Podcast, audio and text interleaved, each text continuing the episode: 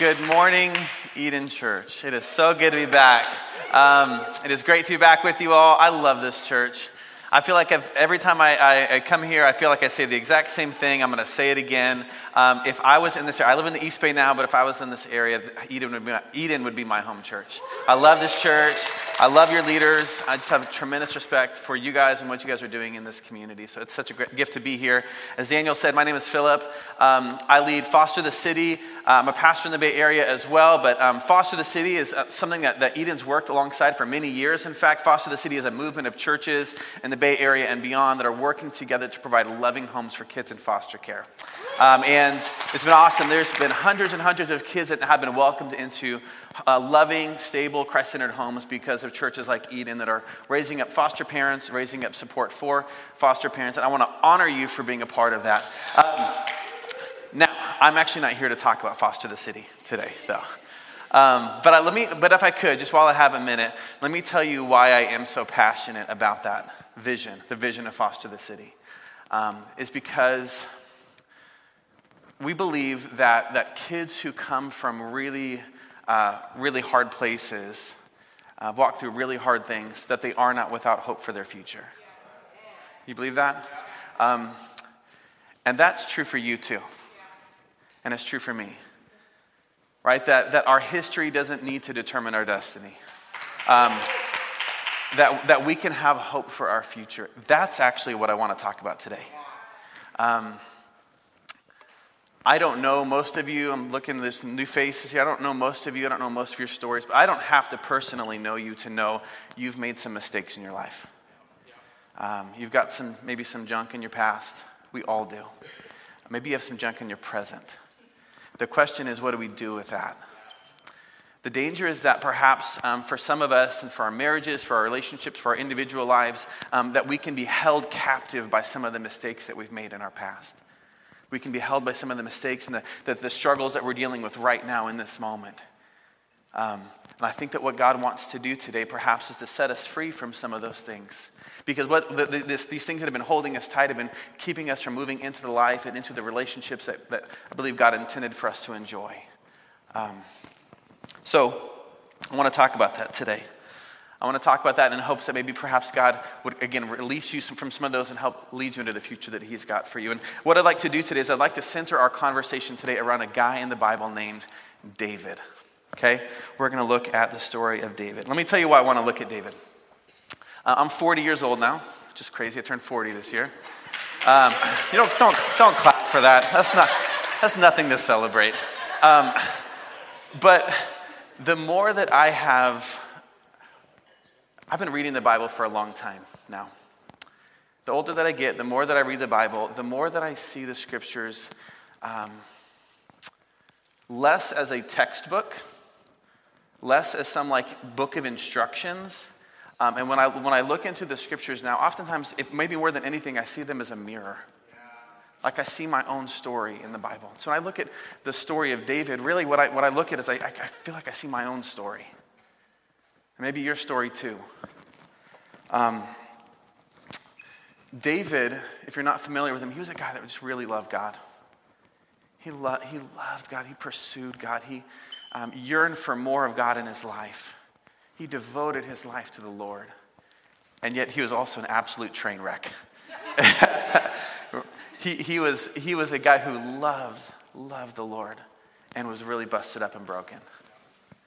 And that's me. I, I don't think it's arrogant to say, or I love Jesus. I, I love the Lord. Every day I pursue him. I want more of him in my life. I've devoted my life to him. And yet I'm so broken. I think both of those things can be true at the same time. There's so much brokenness in me.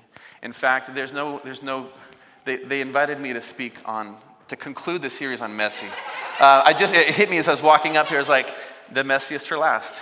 Um, in fact, guys, what I'm to what I'm to share with you today, I just actually want to be really honest with you. This is in all seriousness.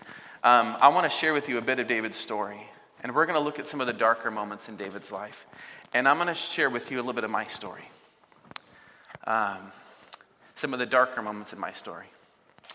And so I do want to just, in all seriousness, let you know um, this, it's, it's going to get darker before it gets brighter in our conversation. And I know that there are some young ears here. Actually, just want to be honest with you. Eden has a phenomenal kids program. You might feel more, I mean, in all seriousness, you might feel more comfortable if your kiddos were in Eden kids. I'm just, just be honest with you. If you feel comfortable in here, that's, that's fine too. But I just want to let you know we might go a little PG 13 today. Okay? Forewarning. All right. Um, so if you have a Bible with you, we're going to look at the life of David. 2 Samuel chapter 11. If you want to go there with me, you can open that up on your phone. If you got no worries, if not, you can look on here on the screen with me. Um, we're going to look together at David's story, and my hope is that you might have the eyes to see your own story in this. And as we watch how God responds to David in this story, that you might see how God might want to respond to your story as well.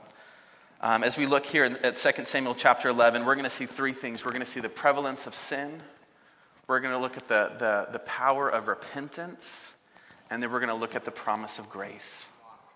We're going to look at those three things. And if you're not familiar, maybe you're, you're new to church, new to the scriptures, if you don't know who David is, um, this is the guy who fought Goliath as a kid. Very famously, David and Goliath right? So david fought goliath and, and, and, and as he grew older he just god blessed him in all of these incredible ways and gave him all these opportunities. And in fact he went on to become the king over the nation of israel. And, he's, and, and that's where we're going to pick up our story today is when david has been king of the nation of israel for a little while and we're going to see what happens. We're going to see here right away the, the, the prevalence of sin this first point here.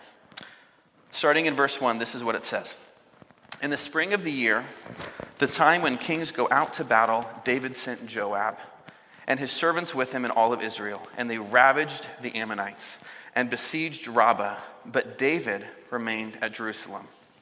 It happened late one afternoon when David arose from his couch and was walking on the roof of the king's house that he saw from the roof a woman bathing. And the woman was very beautiful. And David sent and inquired about the woman, and one said, Is not this Bathsheba, the daughter of Eliam, the wife of Uriah the Hittite? So David sent messengers and took her, and she came to him, and he lay with her. Now she had been purifying herself from her uncleanness.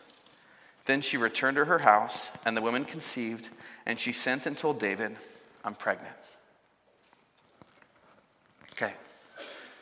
So David, one afternoon, is taking a nap, gets up, goes out on his balcony, just taking a stroll, looks down, sees a, a woman. You see, that the topography of Jerusalem is it's hills, it's hilly, right? And so um, David's palace, the king's palace, was at the very most kind of tippity top. And so as he's looking over his balcony, he can see the roofs of all of the homes surrounding him. And so he looks down, he sees a woman, and she's bathing, and she's gorgeous. She's naked. Um, and so he, he calls over one of his buddies, one of his servants, and he points down and he says, Hey, who's that? There's a right time to ask that question, there's a wrong time to ask that question. I asked that question once. I was 16 years old. I was sitting in church just like you are today. My, I was sitting in, youth, in my youth ministry, though, and I sit next to a buddy of mine. And um, a girl about my age walked in, and I elbowed my buddy. I'm like, dude, who's that? Um, and he's like, oh, that's a girl from my school. Her name's Jessica. And I'll forever remember that moment because that's the first time I saw the girl that would become my wife. Right? There's a right time to ask that question, there's a wrong time. This is the wrong time for David. Okay, David's married. But he asks, Man, who is that? Tell me about her. So the servant looks and he says, David, can, that, that's somebody's daughter. That's somebody's wife. That, that's not just anybody's, that's Eliam's daughter. You know that, that person that's been faithfully, wisely counseling you for years, that's his daughter. That's the, that's the wife of Uriah, king. You know who Uriah was? See, after, after, after David defeated Goliath as a boy, he, he grew up, and as he grew up, uh, his, his fame also grew because of the, you know, the great things that he was doing. And so his fame began to grow, so much so that he was beginning to steal the hearts of the nation of Israel. And the, and the current king at that time began to get jealous, and so he started trying to hunt David down. And so David would travel across, the, you know, through these different mountains and hide in these different caves, trying to escape this, this king. And as he did so, all of these, these, these men started to come around David, kind of rally around him like a small army. If, you can, if, you're, if you're a Braveheart fan like I am, like, it's like William Wallace, basically. This is what happens. Like all these guys start flocking to him and they're hiding with him and they're, they're sleeping on the ground with him and they're, they're, they're, they're bleeding with him. They're protecting him. Uriah was one of those mighty men. David owed Uriah his very life. If, if David was William Wallace, Uriah was Hamish. Um, so this servant is like, King, I, I see that look in your eyes. Like, that's, that's Uriah's wife. Like, walk away. But David doesn't do that, does he? You see, David's been primed for this moment. Um, he's been primed for this moment. He didn't just wake up from that nap that afternoon and say, you know, I think I'm going to go have an affair with my friend's wife. That's not how that happens, does it? I've been in ministry and had far too many conversations around this topic to know. That's not how that happens. There are all kinds of small compromises and small decisions that led him up to this moment. All kinds of small compromises in David's life that led him to this specific moment. David didn't collapse into this moment, he cultivated this moment. I'll just give you one example of that. David had seven different wives at that point. He had 10 concubines. He was in relationship with 17 different women, which we all know polygamy at that time wasn't that big of a deal. It was a pretty, pretty common, culturally acceptable practice at the time, especially for kings. Kings took what they wanted. But that was not, that was not God's way for God's people. From the very beginning, actually, in, in Deuteronomy, God explicitly says kings are not to multiply their wives. From the beginning, marriage was meant to be between a man and a woman for life. This was not to be for God's people. But over a period of about 20 years, David began to take one woman after another, choosing what looked desirable and what culture said wasn't that big of a deal, rather than what God said was to be his way.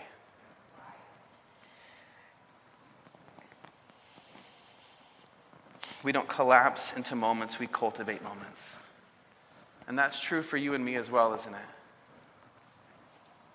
The, the small habits and the small decisions that we make today are leading us towards God or leading us away from God, are leading us towards healthy, strong marriages or away from healthy and strong marriages.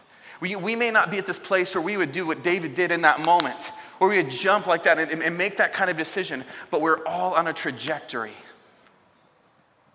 the small decisions, the small habits, the small mindsets that you and I have today are leading us towards becoming a certain people, having a certain marriage. It, this goes for every area of life, too, of course, doesn't it? One donut won't wreck your physical fitness, but, a, but donuts every single day for five years, 10 years, it sets you on a trajectory.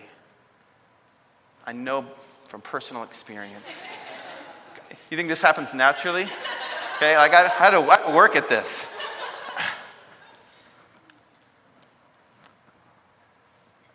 The same is true for every area of life. I tell my kids all the time, like, like one, one day of just sitting and having like a really, you know, intense time of, in God's word and prayer probably won't change you. That's probably not going to be what's going to transform your life. But if every day, if every day you choose to make that a priority, you sit down for a few minutes and you study God's word and you spend some time interacting with Him in prayer. You, you present the things that are on your mind and your heart to the Lord. If you do that every day over year after year after year, that will change you. That will transform you. Um, if our habits are, the, the, question every one of us should be asking, by the way, in every area of our life, if our habits and our decisions stay consistent, the habits and decisions I have today, if they stay consistent, where will I be in 10 years? We don't collapse into moments, we cultivate moments. And this string of compromises primed David for this moment. So, what he did was he sent for her. And he took what he wanted, and then he sent her home. And, and by the way, you might be thinking, go, go a little easier on the guy. Like, what was he supposed to do? I mean, here he is. Here is a, a woman just flaunting herself, just completely exposed herself for all to see. Just, you know, may, maybe if she would have been a little bit more modest or showed a little bit more self restraint, then maybe this never would have happened. Go easy on David. What was he supposed to do? Um, I actually read some commentaries that actually suggested that. Man, if maybe, you know, maybe Bathsheba's partly to blame for this. If she just would have shown a little more modesty, a little more self restraint, you can't completely blame David. If she just would have shown some more self restraint, maybe none of this would have happened. Can I tell you, I think that's a bunch of garbage. Can I just say that? um, like, do, do, you know what she was doing? It actually says in verse 4 what she was doing. It says that she was, she was purifying herself from her uncleanness. You know, that in, in the Old Testament, God actually sets out this, this, this process in which you are to, to cleanse yourself, purify yourself after your monthly cycle as a woman. So, do you know what she was doing? She was being obedient to God. That's what she was doing. She was being obedient. She wasn't out there flaunting herself. Now, listen, I know we, we, don't, we don't go out and we don't, we don't, without self restraint, you know, go out and flaunt our sexuality to tempt others. As I'm saying we, as if I could do that. You know what I'm saying? Men that's better looking than me. Like we don't, we don't, of course we don't do that, right? We have a saying around our house, modest is hottest. Okay, you can use that if you want. Modest is hottest. That, but that's not what's happening here. That's not what's happening. The bottom line is that David was wielding his power. And that's not even true. David was misusing his power. He was misusing his power and his position to take something that didn't belong to him. Again, the story doesn't explicitly say this, but you could see this as rape. This is Harvey Weinstein. This is Bill Cosby. Man, this is, this is you and me every time we objectify rather than protect women. I know this is a, little bit of a tangent, but I actually do think it's worth just saying for just for a moment. Um, there's a distinction in how we look at power and position in the kingdom of God. I feel like it has to be said here. True power in the kingdom of God is characterized by giving rather than taking. True power is, is it's marked by serving rather than dominating and defined by protecting rather than exploiting. That's true power in the kingdom of God. And that's not what we see in this king. Rather than protecting his people, he was at home ravaging his people. And for a few weeks, David thinks that he got away with it. He thinks he got away with it. But as we all know, there, there will always, always be a day of reckoning. I can't remember where it is in the scriptures, but there's this one verse that says um, that, our, that our sins, our, our kind of deepest, darkest secrets will be one day be shouted from the rooftops. There will always be a day of reckoning. And after a few weeks, Bathsheba sends a message to David and says, I'm pregnant. So David thinks fast. He comes up with this idea of how he can possibly, just possibly, cover this up. Uh, and so he sends a message out to the front lines and he says, Send Uriah back quick, under the pretense that he wants to get a, an update on how the battle is going. So Uriah comes back comes into the throne room, gives David a message. Here's how the battle's going. David says, Great, thank you for letting me know. Hey, you know what? It's a little bit late in the day. Why don't you go back home to your wife, enjoy some good food, some good drinks, uh, be with your wife, and then tomorrow, then you could head back to the front lines. Surely he's thinking this man's been away from his wife for a long time. He's going to go home, he's going to sleep with her, and then when he finds out that she's pregnant, he'll just assume that the baby is his. That's a pretty great plan, right? The problem is, for David, Uriah doesn't go back home to his wife. Instead, he chooses to sleep outside of the king's palace on the ground. The next morning, David hears about it, brings Uriah in, and says, What the heck, man? I told you to go back home to your wife. Why didn't you go home? And, and, and Uriah said, Are you kidding me? Like, my, my men are out on the front line. Like, they're sleeping on the ground right now. They're bleeding right now. Like, how could I go home and enjoy my wife's embrace when my men are out there on the ground? Like, where would my integrity be? And so now David's up against it. Feels like his hand is being forced. And so he jots down a message, seals it, gives it to Uriah, says, Go give this to your commander. Uriah goes back, has no idea that he's carrying his own death warrant. What he hands it to Joab, the commander. Joab is being told to put Uriah at the front of the battle where the fighting is the hardest, and when the fighting is at its most intense, pull back the army but leave Uriah there. So Joab obeys, Uriah is killed. When David gets word that the deed has been done, he brings Bathsheba into his own home, makes her his wife, and they have their kid.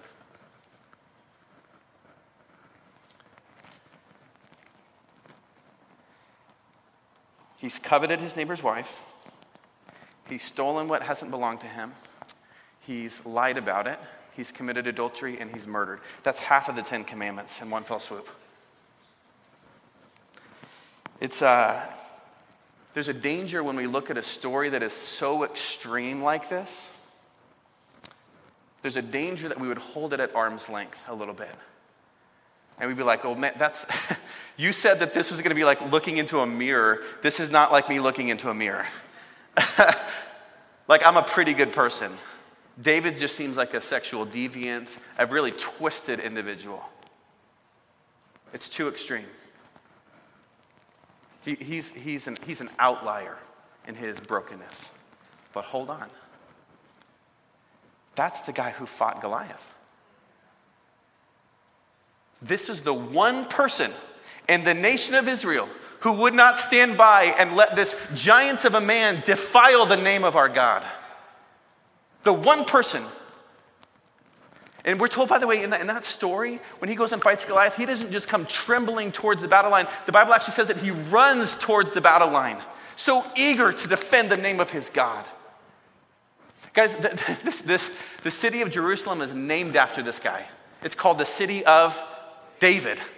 the, the, the, the Israeli flag today is, is blue and white and has a star, and it's called the Star of David.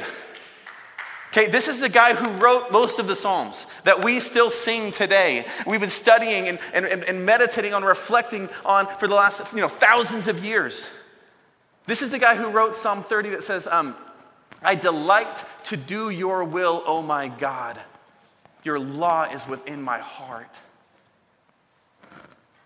The guy who wrote that and meant that did this.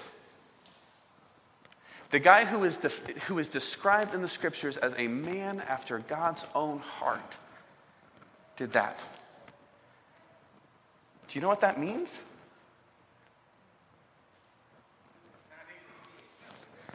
It, it means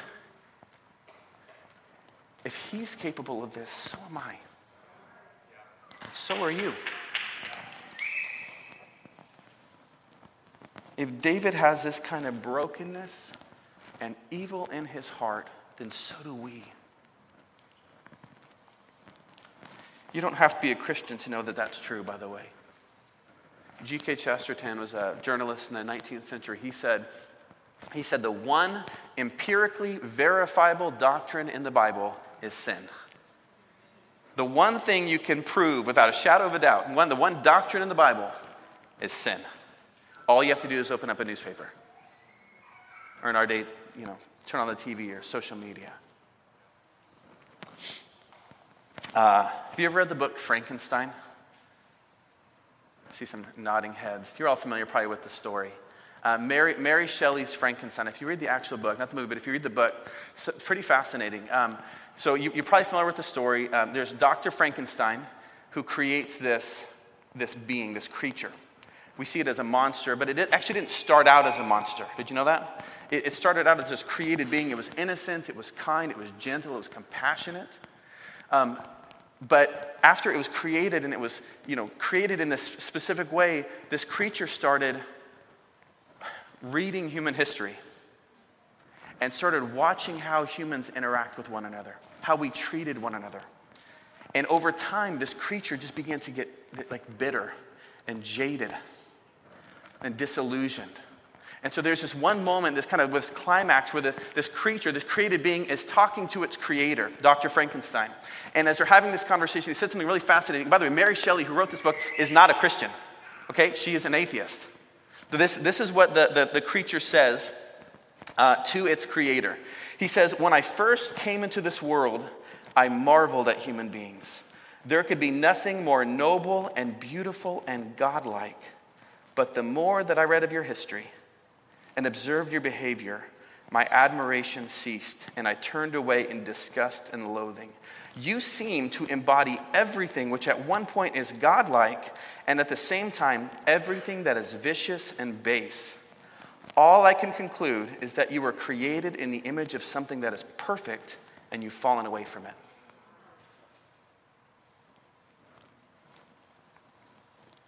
You don't have to be a Christian to understand that something has gone deeply and profoundly wrong in the human heart.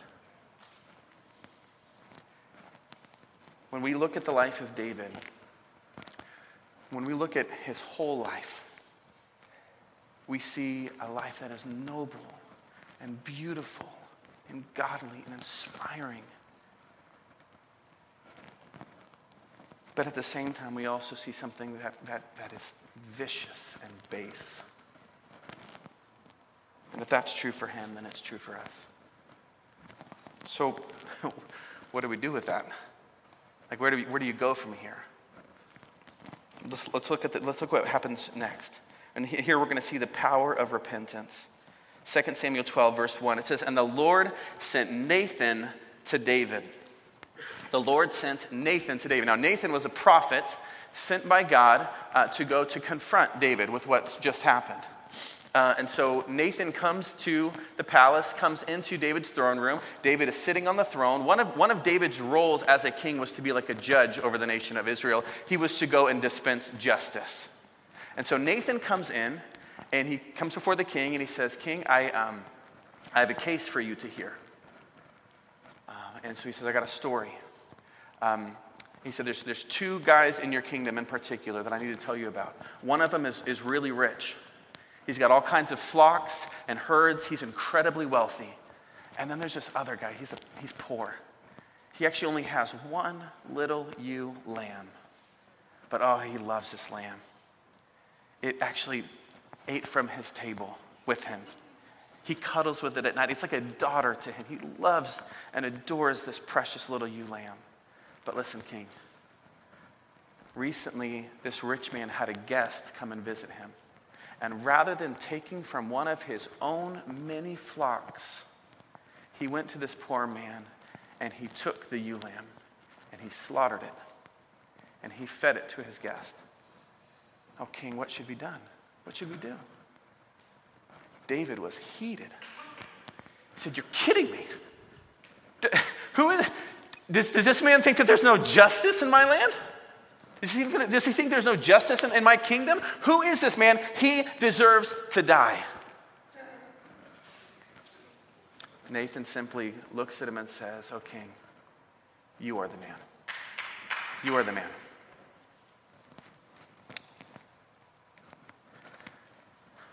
I thought it's, it's kind of interesting the way that Nathan comes to David. I thought, what if Nathan was, if, if God revealed to Nathan what David had done, why didn't Nathan just come into, like, kick the doors open in the throne room, you know, get in his face, point his finger in, in David's face, and just be like, I know what you've done. You, you adulterer, you murderer, I know what you've done. He doesn't do that. He comes in and he tells him a story. Why? Because Nathan is not there to condemn, he's there to convert. He's after David's heart. And so he comes to David in such a way that might actually open David's eyes to what he has done and possibly soften his heart towards repentance. I've heard somebody say like this Nathan wasn't coming with a sword to strike David down, but with a scalpel to do surgery. Both hurt, but one is intended to kill while the other is intended to heal. Um, I think this is important for us because this is how God's conviction with us is as well. I think sometimes we equate conviction with condemnation. Like we start to feel guilt over our sin, our struggles. We start to feel convicted about the brokenness in our lives. And we assume that this is God condemning us, wanting to crush us. God did not send his son into this world to condemn the world, but to save the world through him. That's out of the mouth of Jesus. That's John 3 7. We all know John 3 16. Keep reading.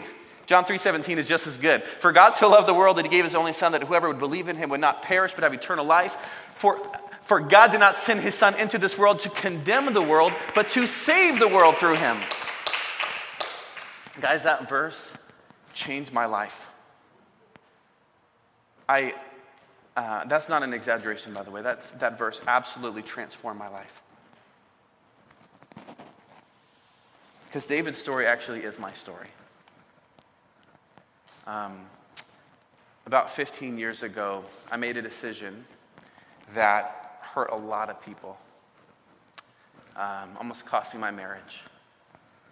Uh, my wife and I were in, in, doing ministry in Florida at the time, South Florida, and we were. If you were to look at our um, life on the outside, uh, things looked pretty good.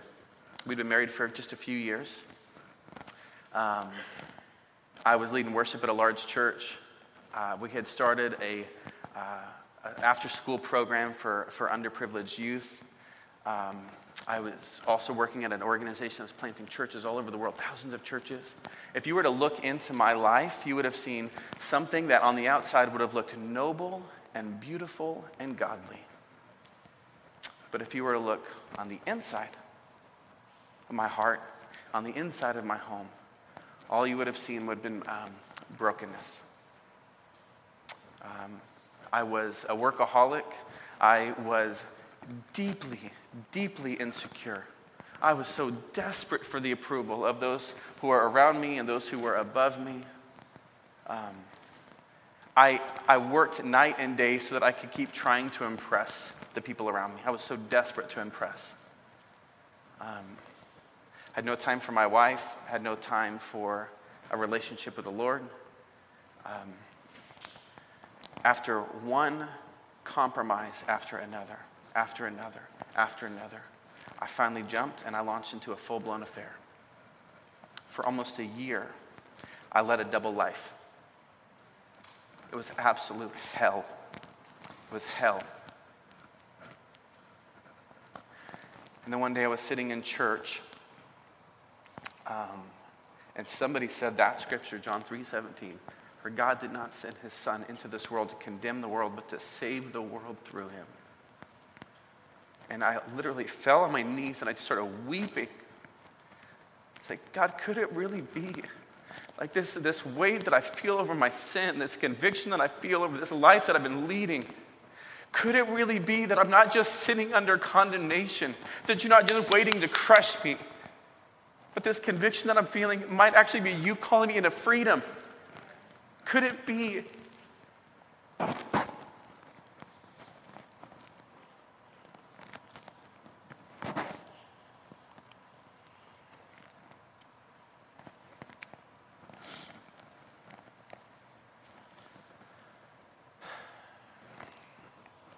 I'll tell you more in a few minutes. Let me keep going. God's so good, though. He's so good.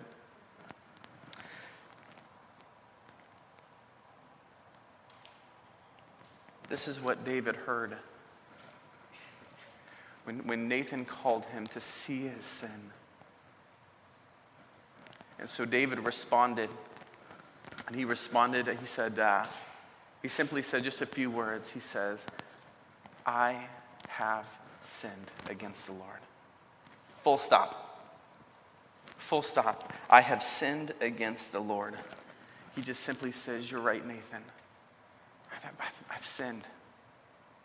Because of our, what my wife and I have walked through, and we've kind of come out on the other side, we've now had conversation after conversation with others who have gone through something similar or who are, who are beginning to walk through something similar. And I can tell you one of the most like telltale signs of whether or not somebody's going to come out on the other side of that is whether or not they do what David just did, and that is to just simply say, I've done it. I, you're right. I have sinned against the Lord. Full stop. I can't remember who said it, but um, somebody said, Everybody I know has a big butt. As in B U T. okay? Uh, I got some laughs from the kids on that one. Um, everyone, in other words, you're, you're right, Nathan, I have sinned, but, but you, you have no idea the pressure that I've been under. You're right, Nathan. I have sinned against the Lord, but, but my, my wives, like, they just haven't been meeting the needs. They, they haven't been there for me. They don't respect me. They don't love me. They don't meet me where I am. You're right, Nathan, but I mean, come on. Like, she was right there. What was I supposed, how was I supposed to be able to withstand her seduction as I looked out over my balcony? The temptation was right there. You don't really expect me to be able to withstand that, do you? Responsibility is always required in repentance. So, again, I don't know what you're holding on to, if there's anything from your past or anything you're wrestling with today, but have you been trying to justify or rationalize away the things that you're holding on to? You can't fix a problem that you're not willing to admit that you have. So, David takes the full weight of his sin he takes the full weight and he says, You're right, I have sinned against the Lord. But guys, let's see how, he, how God responds. Let's see how he responds. We're going to see the promise of grace. David says to Nathan, I have sinned against the Lord. And Nathan says back to David, The Lord also has put away your sin. You shall not die. What? what? After all that David has done? According to the Old Testament, David is supposed to die. Adultery, murder, those are capital offenses. But God says, David, I choose to forgive. I'm going to put away your sin. The phrase that, that, um, the phrase that Nathan uses here when he says that the Lord has put away your sin is used in another place in the Old Testament. I want to take a quick detour to another place in the Old Testament, the book of Zechariah. Stay with me here for a minute because this is how we can see how God can forgive and how he can still be a God of justice. Because in Zechariah chapter 3, we actually see uh, uh Zechariah the prophet, he has a vision. And Zechariah, in this vision that he has, he sees the high priest of the day, a guy named Joshua, go into the, the, the, the, Holy of Holies. He goes into the temple and he's standing in the presence of God. This happened like once a year. And when the high priest would go into the temple, they would spend the days leading up to that doing all that they could to purify themselves, consecrate themselves, so they could go and stand in the presence of a pure and a holy God. So they would confess all of their sins, they would clean themselves head to toe. There was this really elaborate process to cleanse themselves. They would go in like the most pristine white robes into the presence of a holy God. The problem is that in Zechariah's vision, Joshua has gone into the Holy of Holies, but he's not clean from head to toe, he's stained from head to toe. This vision essentially is showing us what we look like, even the best of us look like in the presence of a holy and a pure God. What's worse is that Joshua is not standing there alone. Satan is standing right next to him, condemning him, pointing out all of his mistakes, pointing out all of his sins. And Joshua is just standing there with his head hung low, knowing Satan is right. He deserves to die. Do you know what God does? In Zechariah chapter 3, he basically silences the mouth of Satan and he says, I'm putting away your sins. He says, Get these filthy rags off of him, clothe him with robes of righteousness. And in the end of chapter 3 of Zechariah, he goes on to say how he can do that. He says, Because um, I am sending my servant my Christ, the Messiah, the Savior. And in a single day, he was going to put away the sins from this land. And, and he did. And that Messiah, that chosen one, his name is Jesus. On a single day, he took our sins upon his shoulders, and he took the punishment that we deserved. He took the justice that David deserved because of his sins on his shoulders and he paid the price. He absorbed the wrath of God. Jesus paid the penalty for my affair. All, all of it. All of it. Everything that led up to it, everything throughout that whole year that I did to betray my wife and to betray those around me. He took the weight of it on his own shoulders. He paid the price for my sin. And at the end, he said, Tetelestai, which means it's finished, or more literally, paid in full. Didn't say paid in part, paid for most of it, paid in full. He does not treat us as our sins deserve, nor does he repay us according to our iniquities. For as high as the heavens are above the earth, so great is his love for those who fear him. And as far as the east is from the west, so far has he removed our transgressions from us. Do you know who wrote that? That's Psalm 103. David wrote that. David wrote that. God wants to put away your mistakes like he's put away mine. He wants to put away your sin. He wants to restore and to redeem what the, the, the, junk that's been in your life that you've been holding on to. Will you let Him?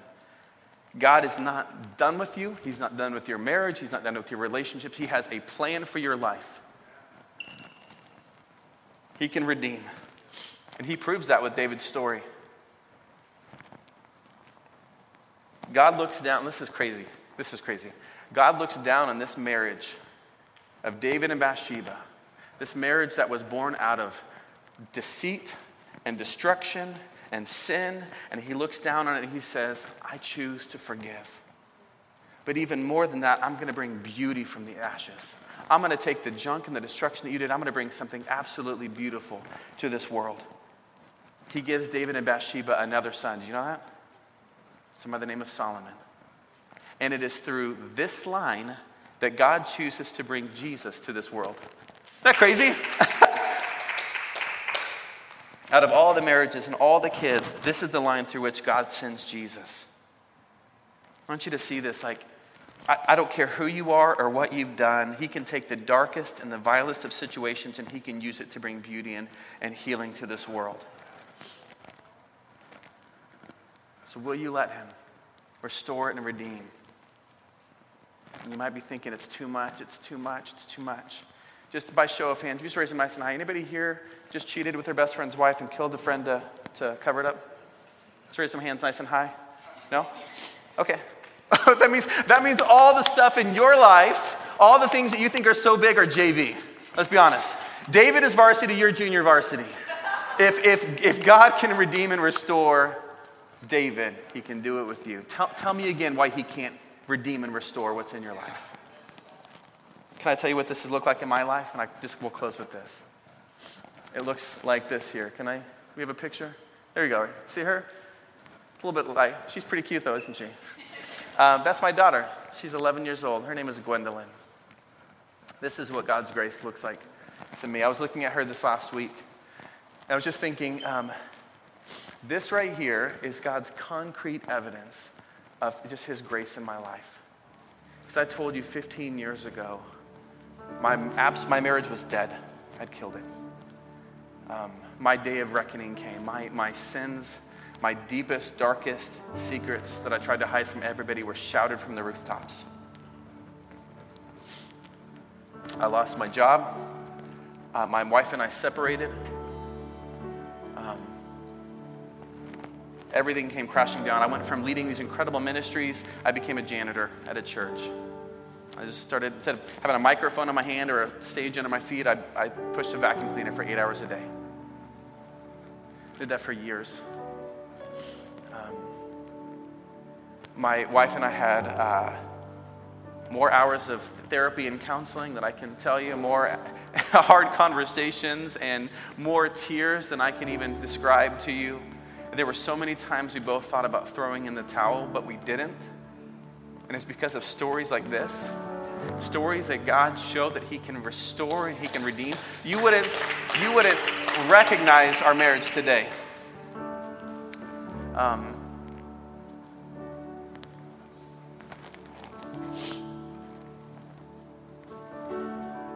after years of hard work and rebuilding what I had torn down, our marriage was restored. And it hit me this week that if, if we hadn't, if we would have thrown in the towel, if we wouldn't have trusted God to get us through this process, she wouldn't be here. Um, and uh, her, her name is Gwendolyn Renee Pattison. Gwendolyn Renee. We didn't actually know this when we named her Gwendolyn Renee. Uh, do you know what Gwendolyn Renee means? It means blessed ring reborn. Isn't that crazy? And that's what God's done for us.